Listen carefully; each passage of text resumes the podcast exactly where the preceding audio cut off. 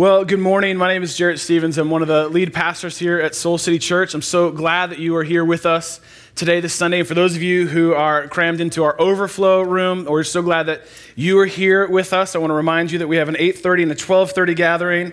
There's VIP seating at the 8:30 if you would like that. If you can make that, we can arrange that for you. But uh, so glad to see you here today, and I'm so glad that we're in the this series that we're in uh, called Uncomplicated, where we're asking God to speak godly wisdom and clarity to the complexity of our relational world. And I think all of us would say, when it comes to our relationships, whatever they are, single, dating, married, family, you name it uh, they can be very complicated at times. And so we're asking God to speak His clarity into that. Last week we looked at family of origin and how important that relationship is in shaping all of your other relationships. And we invited God into our stories in a deeper way. Next week, we're going to look at future family and, and marriage. And we're going to be talking about that. We have an incredible panel of folks who've really done this well, honestly and well. They're going to share from their experience. I'm so excited about that.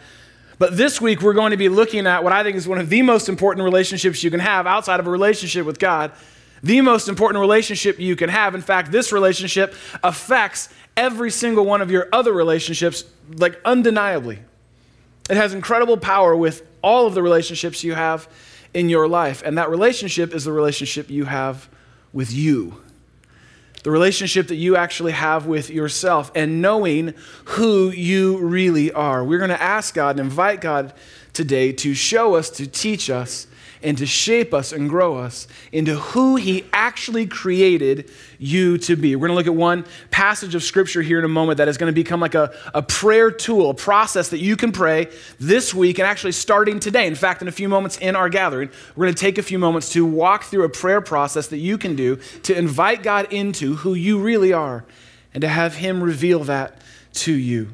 Uh, uh, last night I had the privilege to go to dinner with a friend who I've known now for many years. In fact, uh, this is a guy, he and his wife have been praying for this church since before it was a church. They, they were part of the launch team for this church way back when we lived in Atlanta and they were faithfully praying for and, and giving towards the vision of this church. And this morning, it was actually the first time he ever actually got to go to a gathering at Soul City Church. That's faithfulness. That this guy's been praying for and praying for you and for this time. And so last night we got to go to dinner, and we're at dinner, and I was telling him about a book I had read recently that really, you know, kind of wrecked my life. And I was, you know, so thankful for how God was growing me and teaching me more about who I am in Him. And and so he wrote the name of the book down in his phone and he holds it up to me. This very innocent moment at the table at dinner. And he holds it up to me to see. He goes, Is it like this? Did I spell it right? And he holds it up to me. And this is exactly what I do. I didn't have my glasses on at the time. And so this is what I did. And I kind of did this. And I saw him sort of get the nonverbal clue. And so he started pulling the phone further away. Like, is this helping? Is this helping? Is this helping? Because the reality is, that as much as I hate to admit it, I, my eyes are getting worse. I don't like to admit that, that uh, my, my eyesight's actually getting worse over the years. I never had to wear glasses until a couple of years ago. And for the first year, it was for a fashion statement. But now, I really actually have to wear them uh, to see. In fact, my wife has always had bad eyesight. She's always had bad vision since she was a kid. She's had just giant glasses, and so for years we no, but I still loved her, and so for. That was when she was little. So for, for years, so she knew about the laser eye surgery, and maybe some of you have had that. And so we started saving up for that and kind of did all of our research on that. And then about three years ago, she got laser eye surgery, and it was it was like she was healed. I mean, it was as though a miracle had happened. I mean, she doesn't have to wear glasses anymore, had to wear them her whole life. The, the hard part amidst the miracle was explaining to our son, who was incredibly let down, that laser eye surgery doesn't mean laser eye surgery. It means laser eye surgery. I. It's just, it's all in how you say it. And he was very disappointed that mommy couldn't shoot lasers. Um, so I, so I suffer from a thing. I, am farsighted. That's kind of my thing, I've, and I'm getting kind of worse, farsighted. And I wonder. You're supposed to, so I say that, and you think you know what that means, but do you really know what it means? The, the difference between farsighted and nearsighted. Really? Okay, it's not rhetorical. I'm actually going to have you turn to the person next to you and see if you can describe the difference. What does it mean to be nearsighted and what does it mean to be farsighted? This takes 30 seconds, all right? So turn to the person next to you and see if you actually know the difference between the two. I think so. That's right. All right. All right, so maybe you know the difference. If you're if you're nearsighted, things that are close or here's the word, near to you are actually in greater focus and clarity. And if you're farsighted, things that are off in a distance uh, have greater clarity. So for me, I can see exit signs on the freeway, I can see all that stuff just fine. But when my friend holds his phone up to me, I make long face, like, I kind of do that, you know, it's too close, move it away because because I'm farsighted. That's kind of how you know what was happening with me. And, and for what we're going to be looking at today, and I'm trusting that God is going to lead us. I think honestly, for many of us, if we were to be honest, uh, and get a picture of our relational world, I bet just about every single one of us suffers from relational farsightedness. Relational farsightedness. Let me explain what I mean. You have, for those of you who are single and hoping to be in a relationship one day, or maybe you're in a relationship now and you're hoping that it really goes somewhere, my hunch is you have a crystal clear picture of the person that you are looking for or long to be with, right? You have a very, you're just waiting for someone to walk in front that matches up with at least enough of those qualities for you. You are farsighted in the sense that you have a really clear picture of the person you're hoping for, looking for, praying for, but maybe are missing the stuff that's going on in your own heart and your own life and the work that God's inviting you to do here. See, all the stuff about you may be fur, like fuzzy and blurry and not quite clear, but you got a great picture of who you want to be with one day. Those of you who are in a relationship, maybe you're in a dating relationship you're married, you have relational farsightedness as well. Why? Because anytime you get into a fight, that's when it most comes out. You have crystal clarity at how wrong they are and all the things that they've done wrong. You are amazing at, you have like eagle eye focus on all of their problems, but it's oftentimes blurry and unfocused with what you bring to the table, your own brokenness and the issues that God's inviting you to bring to Him. All of us have a sort of relational farsightedness. We can see the things in the relationships and the promise of a relationship and even the problems of a relationship in someone else with crystal clarity. But when it comes to the stuff in front of us, that's really where we need God's help. Jesus spoke to this actually. He spoke directly to our relational farsightedness. You don't have to open your Bibles. We're going to do that in a minute. But he, Jesus referred to it. He called the condition log and eye condition. And when he said this in Matthew chapter 7, Jesus said this He said, Why do you worry about a speck in your friend's eye? You see, you have that farsightedness. You can see even off into their eye, a speck in their eye, when he says, You have a log in your own. This is log and eye condition. Jesus came up with it. You focus on that in the distance in someone else's life, but miss what's happening right in front of you. How can you think of saying to your friend, Let me help you get rid of that speck in your eye when you can't see past the log in your own? All of us, at some level, suffer with relational farsightedness. We tend to focus on all the wrong things. We tend to become consumed with the things that you can't control. You can get all kinds of consumed with things that ultimately you can't control about someone else's life, maybe even the speck in their own life. But God is inviting you to take responsibility with your relationship with Him and to ask some big questions of yourself about yourself. God, who is it that you have actually created me to be? Do I know me like you know me, God? Do I know me like you know me, God? This some deep, important questions, whether you're in a dating relationship, single, married, divorced, wherever you fall. These questions, this question, this, at the heart of this, has the power to affect every one of your relationships. Think about it for a second. If I were to ask you to turn to the person next to you, and you wouldn't have to explain farsighted or nearsighted, but if I were to turn to the person next to you and say, Look, I want you to tell the person next to you what you do, how long do you think it would take to answer that question? Couple seconds, right? And maybe explain what you do specifically or where you work and that you're a student or you're in between gigs or whatever it is. I bet it wouldn't take that long for you to tell them what you do. And then if I say, awesome, I want you to turn back to that person, I want you to tell them who you are. How would you answer that question? I mean, how long might that take? I, I, I like long walks on beaches. Like, how, how do you even answer that question, right? So, what we want to do is ask the one who already knows. God, who am I? Who have you actually created me to be apart from what I do? Do I have an identity outside of what I do? God, who am I apart from someone else? It's so easy that when you're not in a relationship to hang your hope on someone else making you you.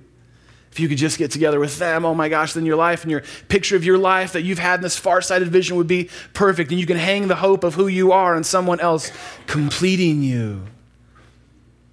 Who are you outside of someone else? Regardless of whatever your sort of relational category is single, dating, married, divorced. Who are you outside of who you are with? Do you even know who you are if you are not with someone? Have you been waiting to become someone once you get with someone?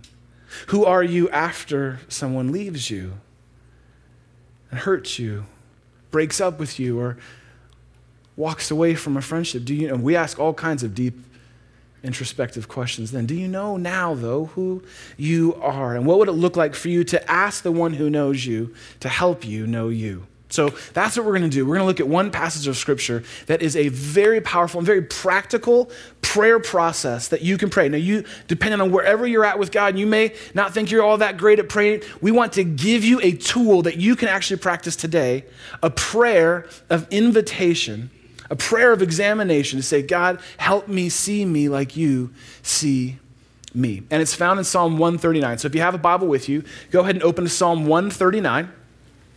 You can turn there now. If you don't have a Bible, there should be a blue Bible. Is there a blue Bible in your seat back?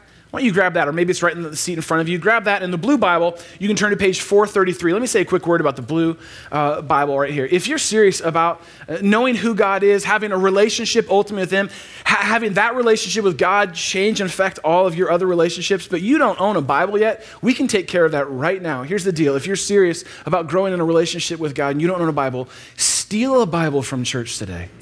I mean it. Steal a Bible. You can brag about that at work tomorrow. I stole a Bible from church yesterday. Like that's a whole, like you can steal, that's a big deal. And we want you to do that. It's our gift to you. So why don't you go ahead and do that and grab a pen because what the rest of us do who maybe have a Bible is we write notes in these Bibles so that when someone steals a Bible, they have a head start. So grab a pen, grab something to write with. And we're going to look at Psalm 139. And let me give you some context to where we're coming into this passage. This is a prayer that David, King David, prayed. David is a central character in the Old Testament. David's story began in obscurity, just like yours and mine. He was not born into power, influence, or fame, he was a shepherd boy. And God took this humble heart and he raised David up into leadership. And David became the second king of the nation of Israel, their, one of their greatest kings. And yet, like every other character in every other family in the Bible, his relational world was unbelievably complicated. And he brought great damage to the people he loved most. Committed adultery, cheated on his wife, covered up his tracks by murdering the husband of the woman who he cheated on his wife with. Eventually, his son, one of his most beloved children, would become estranged from him, and there would be a tear in the family. I mean, it is a broken family. And so David's kind of well into his life and his rule as king, and he's facing some of these big questions. Things that seemed so simple and uncomplicated as a child have become greatly complicated. And so he's asking for God's help, like each of us can do here today. This is Psalm 139, starting with verse 1. Look at what he says about God and what God does and how God knows us. He says this You have searched me, Lord, and you know me. You have searched me, and you know me. You know when I sit and when I rise, and you perceive my thoughts from afar. Hit pause real quick. What David's doing is there, he's saying, God, you, you know when I sit and when I rise. What does that mean? He says, You know the absolutely mundane, seemingly insignificant details of my life. God, you know every one of them. You know about every aspect of every moment, every second of my life. When I sit down, when I stand up, when I go get my third cup of coffee, when I go get my ninth cup of coffee, God, you know every aspect, and you're actually involved and you care. So many of us assume that the only day God cares about in the week is Sunday. Not at all so. Every moment of your life, God knows intimately, perfectly, knows every detail, even the seemingly insignificant. And David says, not only do you know everything I do, you know why I do it. You see through my actions, David says. You perceive my thoughts. You know what's going on inside of here. From a distance, God, you know fully who I am. You know everything that I do and all of who I am. That's who you are, God. You know me. And David goes on to paint through this uh, chapter of the Bible that God not only knows everything about you, but he loves you. Some of us might want to say, God only knows everything about me, and in spite of that, still loves me. David goes on to say this in verse 3. He says, You discern my going out, my lying down. Again, these kind of everyday rhythms and rituals of my life. You are familiar with all my ways. Before a word is on my tongue, you, Lord, know it completely. God, you understand every aspect of my life. I am both fully known and fully loved by the God of the universe. That is incredible news that the God who we just sang to moments ago, the great I am, is the one who says, You are. He gives you your identity. And he knows every aspect of who you are, and he loves you. The great I am says, You are my child, and I love you. Listen to me, I could preach just those words for the rest of my life, and it would be enough. I would need to hear those words every day for the rest of my life. The God of the universe, the one who created me, knows me, and he loves me. And David goes on. We don't have time to go into the depths of this passage, but you might want to fold this or make a note of it to go back through and read it today. David goes on to paint this beautiful picture of how much God loves you and how you are actually created and designed by God. He gives this beautiful picture. He says that God knits us together in our mother's womb, that God knit me together in my mother's womb. And he says, I will praise you, God, because you made me complex. Some of you may be married to a complex person. Have you ever thought about praising God for their complexity? David says, I praise you, God, because I am complex. That God, there's nothing simple about this. Yes, I complicate just about everything in my life, but you have made me a complex, rich, amazing creation, God, fashioned in your identity. And you love me.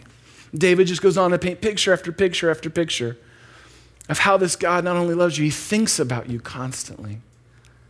He thinks about you constantly. Has great plans and desires for your life. So David kind of goes on of, you know, this rant of just how rich it is that this God knows us and loves us regardless of your relational status. And then he does something very daring at the end of this chapter. He prays a very powerful prayer. And it's a prayer that I believe God's leading us into today and has incredible power for your relationships, but more, it has incredible power for your relationship with God and your relationship with yourself. Jump down to the very end of Psalm 139, verse 23. After naming all that God already knows, after realizing how much God can reveal who we are, David says this Psalm 139, verse 23. So, he says, Search me, God, search me and know my heart. Test me and know my anxious thoughts. See if there's any offensive way in me and, and lead me in the way everlasting. Let me read that again. David, after acknowledging and, and, and praising and recognizing the, the greatness of God who knows every aspect and detail of our life and who loves us fully, says, Okay, then, God, then search me. I invite you in. Know my heart, test me, know my anxious thoughts, and see if there's any offensive way in me, and lead me in the way everlasting. This is a very, very, very powerful prayer that David prays. It's a prayer of uh, introspection, but more than that, it's a prayer of invitation. Of saying, okay, God, okay, then show me what you already know about me. Help me see the me that you see, God. Help me know me as you know me. This is incredibly powerful prayer for you to pray if you're single. Okay, so maybe you're not in a relationship right now, and, and the pressure that you feel from our culture is that you have to be in some relationship. And if you don't feel it kind of out there, maybe you feel it when you come here to this church, and you got to kind of be in a relationship because that kind of makes you something or someone if you're with someone. And what a great prayer for you to pray, regardless of who you're with or whether you're even with someone or not right now. God, search me, know me, Show me me. Show me what's really going on inside of me. Don't let my identity be a contingency to a relationship with someone else. Show me, God, who you've created me to be so that, listen, so that if and when I am in a relationship, my worth and my identity are something that is secured fully in God, that that person does not get to lay claim to and take or break. Hear this, single people. Root your identity in God. Allow Him to speak into who you are. And you will not settle for someone who tries to tell you who they expect you to be and want you to be. You will not settle for anything less than God's best for your life because your identity is rooted in Him and you're not going to pawn that off or trade that off for the hope of security in someone else. For those of you who are married, it's very easy, kind of when you get married, very quickly to lose your identity and to sort of get lost in sort of all the things you have to do to run your kind of family inc. And so you're a spouse, you're a husband, you're a wife, you're a mom, you're a dad. There's all kinds of business and managing all kinds of other people's lives, and you can absolutely lose who God has created you to be. What a powerful prayer for you to pray. God, I pray that you would help me as a mom, as a dad, as a husband, as a wife, that you would help me be all of who you've created me to be. Because when I am fully who you created me to be, I have a gift to give others, and they don't take it from me, I give it to them freely. You imagine if your identity was rooted in that relationship, your relationship with God? It's essential that we kind of get this stuff right and that we wrestle through where our identity comes from, and who you ultimately are in God, and invite God in to do that deeper level work of showing you who He's created you to be and how He sees who you are. Because the reality is this whether you're in a relationship right now, or whether you hope to be in a relationship one day, I think lots of times we kind of have this sort of idealization that if we can kind of get into a relationship or get married, it all kind of works out and that's going to, it all kind of makes sense and we can kind of just move into life and that I just need to get over that finish line and then I can get into marriage and have my identity. But here's the reality. Here's the reality. If you ever hope to be a we one day, that a healthy we, a God honoring we, always depends on a healthy me. You can have all the hopes in the world that He will complete you. or that she will finally give you that sort of status acceptance or whatever it is that you thought she would that she never could. A healthy we that you hope, and I believe every one of us longs to have, a God honoring, God centered. It starts with a healthy, God honoring, God centered me. All of that relationship, the hopes and potential of that, honestly, the only thing about that that you have any responsibility for is you. It's between you and God and you cannot control whether that person you're with or hope to be with one day will do any of these kind of work, ask these bigger questions of God, but you can, and you can today. I want to tell you something. I am amazed. I am blown away by folks in our church who commit themselves to that. I want to be a healthy, God honoring, God centered me, regardless of whether or not there's a we. I'm just, this is just important for me and my relationship with God. I'm blown away by the folks who make that the center of sort of how they approach dating and relationships and all that kind of stuff. And in fact, there's a couple that Gene and I are mentoring right now. And th- th- what's so amazing is to see how God has done this exact work in their life. They dated a couple years ago, and it did not go well. They dated a couple years ago, and both of them came into the relationship with huge unhealthy expectations of the other person. I think there was an assumption that by coming together, everything would just work out. And for those of you who've gotten into a relationship or in a marriage, does it all of a sudden get easier when you get into a relationship? And it gets more complicated, doesn't it? And I, they found that out very quickly and all their unspoken or unhealthy or unrealistic, at least, expectations of each other began to rise to the surface. And one of them began to realize that they were kind of putting their hope in that other person being something that they weren't. And the other one, honestly, didn't really know who they were. And so they were kind of just going through the relationship like a ship without a rudder, living off of the fumes of the other person's spiritual growth. Maybe you know, maybe you've met a couple like that before. Maybe you've been in a relationship like that before. Maybe you're in a relationship like that right now. Well, it came to a point where neither one of them could make it work any longer. The perfect we wasn't happening. And so they broke up. And, you know, this is, you date in a church like this, boy, man, it's like everyone's got to take sides. And, you know, how do you parse out which friends are which? And it was rough for me. I mean, I don't, no one was praying for me during their breakup. But, was hard for me. And so we try, you know, Gene and I try as best we can to walk with each of them. And it took a while, a long while. And what we began to see is when they were free from the unhealthy, unrealistic expectation of a perfect we, God brought them right back to this. Let me show you who you are. Let me show you your identity in me. Let me show you your worth and your value that is non contingent on a single human being but is firmly rooted and established in me. And just happened to be the story for this couple, certainly not the story for every couple. as they began to do this work, they began to notice each other a little bit more.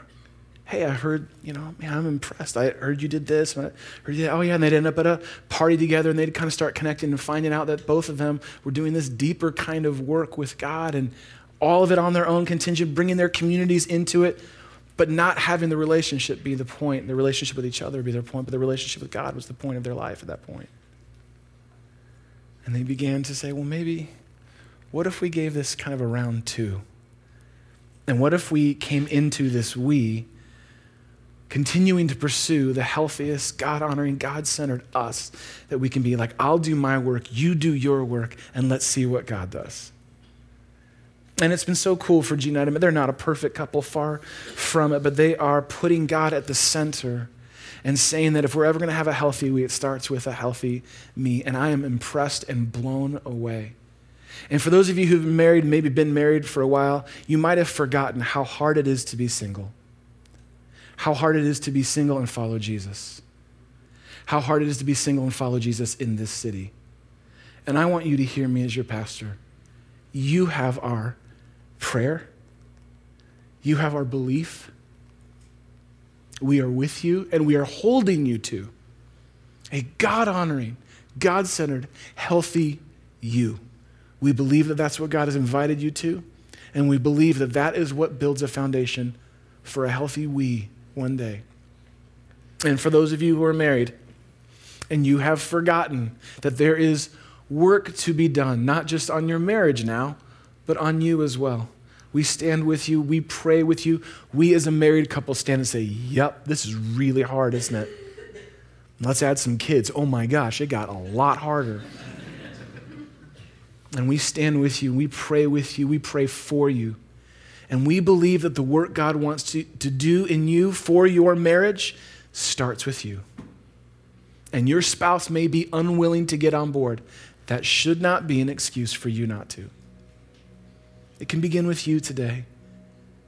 It can begin like as it did for this couple to say, okay, well, regardless of whatever this relational world is, me and God can get this stuff settled today.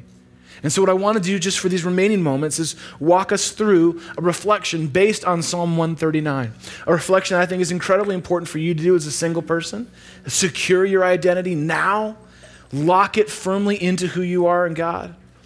For those of you who are married or for you who are parents, this is critical work for you to do that has the power to shape and change and transform your relationship. I want to walk us through four key questions that come out of the passage we just read. And here's what I'm asking you to do. I think this is a prayer process that anyone can pray. And you may not consider yourself like a really prayerful person or a praying type. I want you to write this down because I'm, I'm, I'm giving you the like like I'm giving you the stuff, the, like you can do this. I'm going to literally spell it out, like the prayer that you can pray this week, and just see what God speaks in and what God says. Again, these aren't my ideas. These come right out of the heart of Psalm 139. So grab a pen if you want a piece of paper. Maybe it's better for you to put it in your phone. So pull your phone out, turn it to silent, turn it to silent and open up your notes and write this down because I think this could be a powerful prayer exercise for you to do as an individual this week. So, coming out of the heart of Psalm 139, I'm going to read to you a question, and I want you to really truly reflect on this for a moment. Ask God to speak in, and then I'll lead you through a couple more, and then we'll respond and worship together. David says, Search me, God, and know my heart. So, the first question of reflection for you to invite God into this level of examination of your identity is this What emotions are occupying my heart right now? So I'm going to ask you that question. I want you to think about that for a moment, reflect on that, and even ask God to reveal to you. What emotions are occupying my heart right now? I'd invite you to not put any judgment on them. Just name them. Bring them to God. What are the emotions? What are you feeling right now in your heart? Are you feeling incredibly loved right now? Then say that. Thank God for that. Are you feeling incredibly lonely right now? Then say that and bring that to God. What, what are the emotions that are stirring occupying your heart right now. So take the next few moments and just name those, bring those to God. Maybe write them down if that helps. Or name them, even quietly whisper them out loud to God. So this is just a time between you and God, but I would ask you to reflect on that right now. What emotions are occupying your heart?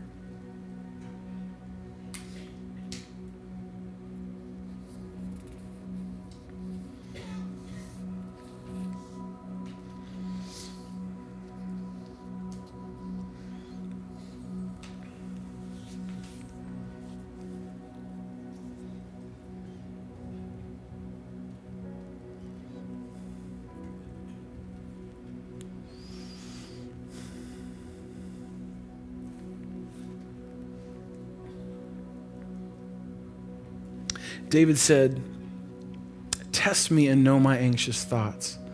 God, run me through and see what's really going on. What are these things that are motivating my choices, my actions, my reactions to others? What are the fears and anxieties? What are the anxious thoughts that are occupying my mind right now?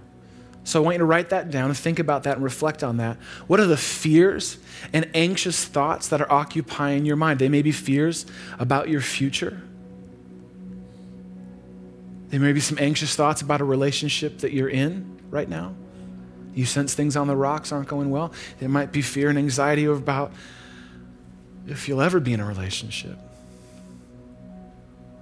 Maybe stuff going on from work. There may be a child of yours that you're just, you are afraid and you are meditating out of that fear on all the thoughts of what happened to their life or what might happen to their life if they keep going down this path. What are the fears and anxious thoughts that are occupying your mind right now? And would you just name them? Bring every one of them. Like grab them and hold them captive and bring them to God because they are affecting the way that you act and react to everyone around you. So bring them to God right now. Let Him reveal them to you. Take a moment to do so right now.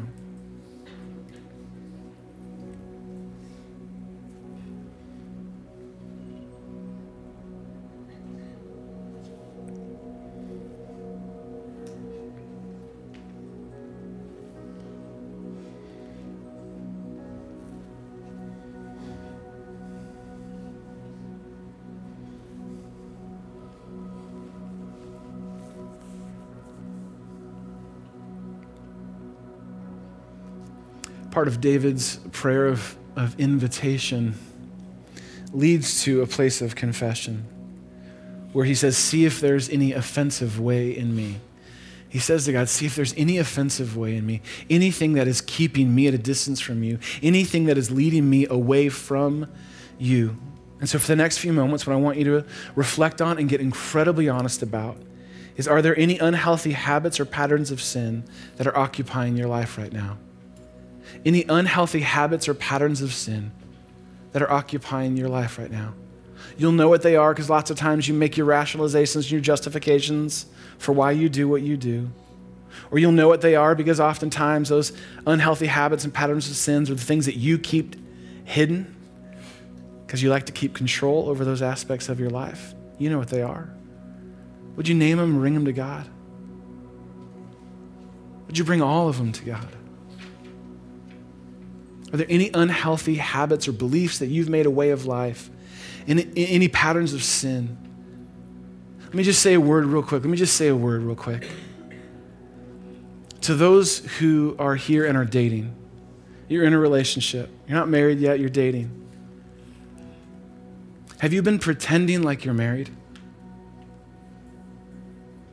Have you been pretending like you're married?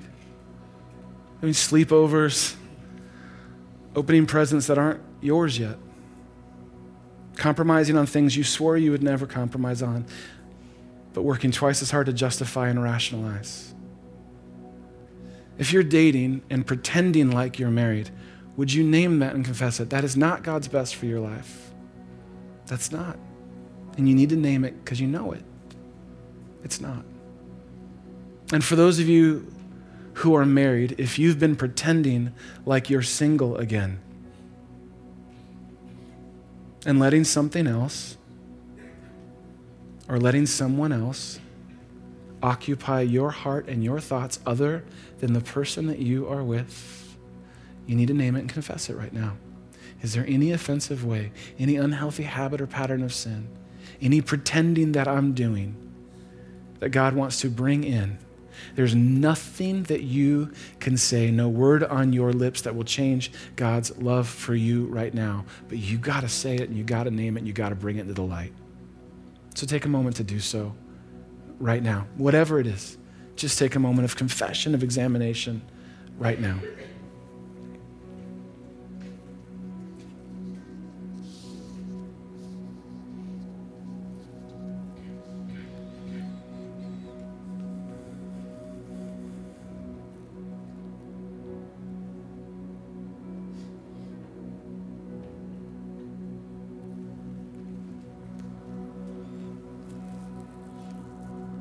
David closes this passage by saying, Lead me into the way everlasting. And so, the last little question of reflection, we're not going to spend as much time reflecting on, but it's really something for you to wrestle with and determine with God on your own right now. And that's simply this What would trusting God with all of me look like right now? What would trusting God with all of me, all, all the emotions that are occupying my heart, all the fears and anxieties that are occupying my mind, all the unhealthy habits and patterns of sin, what would it look like to trust God with all of that so that He could lead me into being all of who He created me to be? What would that look like for you today? What would it look like for you to open your heart and open your life up to God and say, okay, God, you already know it. Help me see it. And God, will you, together with me, help me do something about it? To begin to live the life that you actually intended and created me to live. See, these two are incredibly connected our understanding our relationship with God and our understanding our relationship with ourselves. In fact, one of the books that has been most transformational for me in this journey has been a book called The Gift of Being Yourself by David Benner. And he says these words, and I want us to leave us with this as we move into a time of response. He said that there's no deep knowing of God. There is no deep knowing of God without a deep knowing of self. And no deep knowing of self without a deep knowing of God. And what does he mean there? You cannot know the depths of God's love and grace and forgiveness for you until you truly know and bring to light and bring to surface who you really are. The longer you go on pretending, the more you miss of the depth of God's love for you. And the more and more and more you get to know who God is, the more and more you get to know who He created you to be. These two are incredibly connected. And our hope is that you would do the work of answering both of those questions Who are you, God, and who have you created me to be, regardless of who I'm with or whether I'm with someone or not? Who is it, God, that you're inviting me to be? So, for the next few moments, we want to invite you to the one who makes that kind of relationship with God possible. I'm going to invite you to come to the table where Jesus gave us a beautiful picture of who he is and what he's done for us so that we can know him and have relationship with his father just hours before he was arrested and falsely tried and sent to a cross where he would ultimately give his life for us jesus gathered his followers together and he gave them two very common elements to remember a very deep truth about who he is he took bread and he broke it he said listen i want you to remember this because you're going to forget it you're going to complicate it let me make it simple for you Jesus took bread and he broke. He said, I want you to remember this is my body broken for you. The bread of life, God's perfect manna for your life. I've broken it for, I've offered my body physically for you. I'm giving up my life so that you could live. That's how important this relationship between God and us really is. And then he took wine, he poured the wine. He said, Listen, I want you every time this is poured to think of my blood, which is poured out for you, all of who you are, and everything you could ever possibly do to break your relationship with God, every sin imaginable for every person ever throughout all of human history. This perfect blood covers all of it covers it all. Jesus said, Don't complicate this. It is the body and blood of Jesus that makes a relationship with God possible and makes life to the fullest available to you, to me. And so we do this to help us remember, to uncomplicate all of this. And so for the next few moments, I'm going to invite you to come. We're going to have stations set up here in the front and in the back and in the corner classroom where you're at as well in overflow. We're going to have stations available for you to come and to take a piece of bread to remember the body of Christ that he actually came and provided his life so that we could live. And you're going to dip it in the cup, which is a reminder of the blood of Jesus that covers over every sin. Every unhealthy habit, every unconfessed pattern of sin, it covers it over right now, fully and completely. And to take a moment and remember the life of Jesus and the life that he has invited you into. As always, on the left, your left, we have gluten free bread. For those of you who need that, you can make your way over there.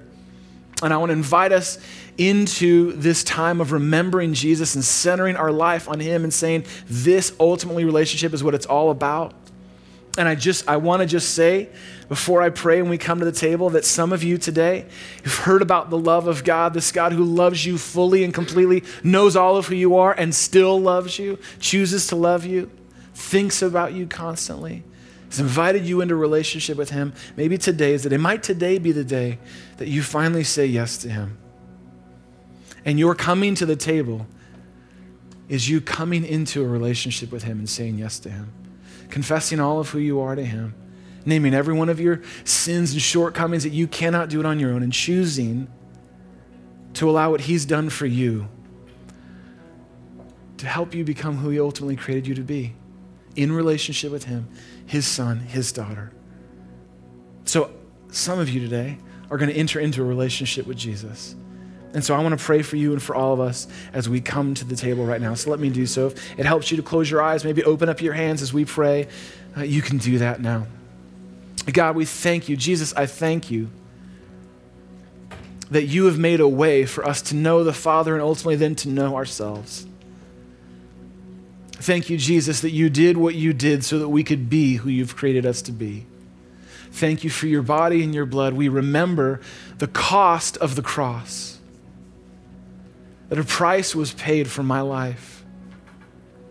And yet you offer it freely and fully to me and for every one of us. And so, God, I pray for any single person here today who is yet to enter into a relationship. I pray that by coming to the table today, they would name this moment and say they're coming into a relationship with you. How great it is, God, that in a dating, marriage, relationship series, the ultimate relationship that matters most can begin today. That we can enter into a relationship with you today. And God, I pray that people would have the courage that they would be compelled and even overwhelmed by your love for them. And so, God, we thank you for your body and your blood, which covers our sin and makes a way for us into true life, real life, new life with you and with the Father. Thank you for this time of remembrance and this responsive worship. It's in your name that we pray. Amen.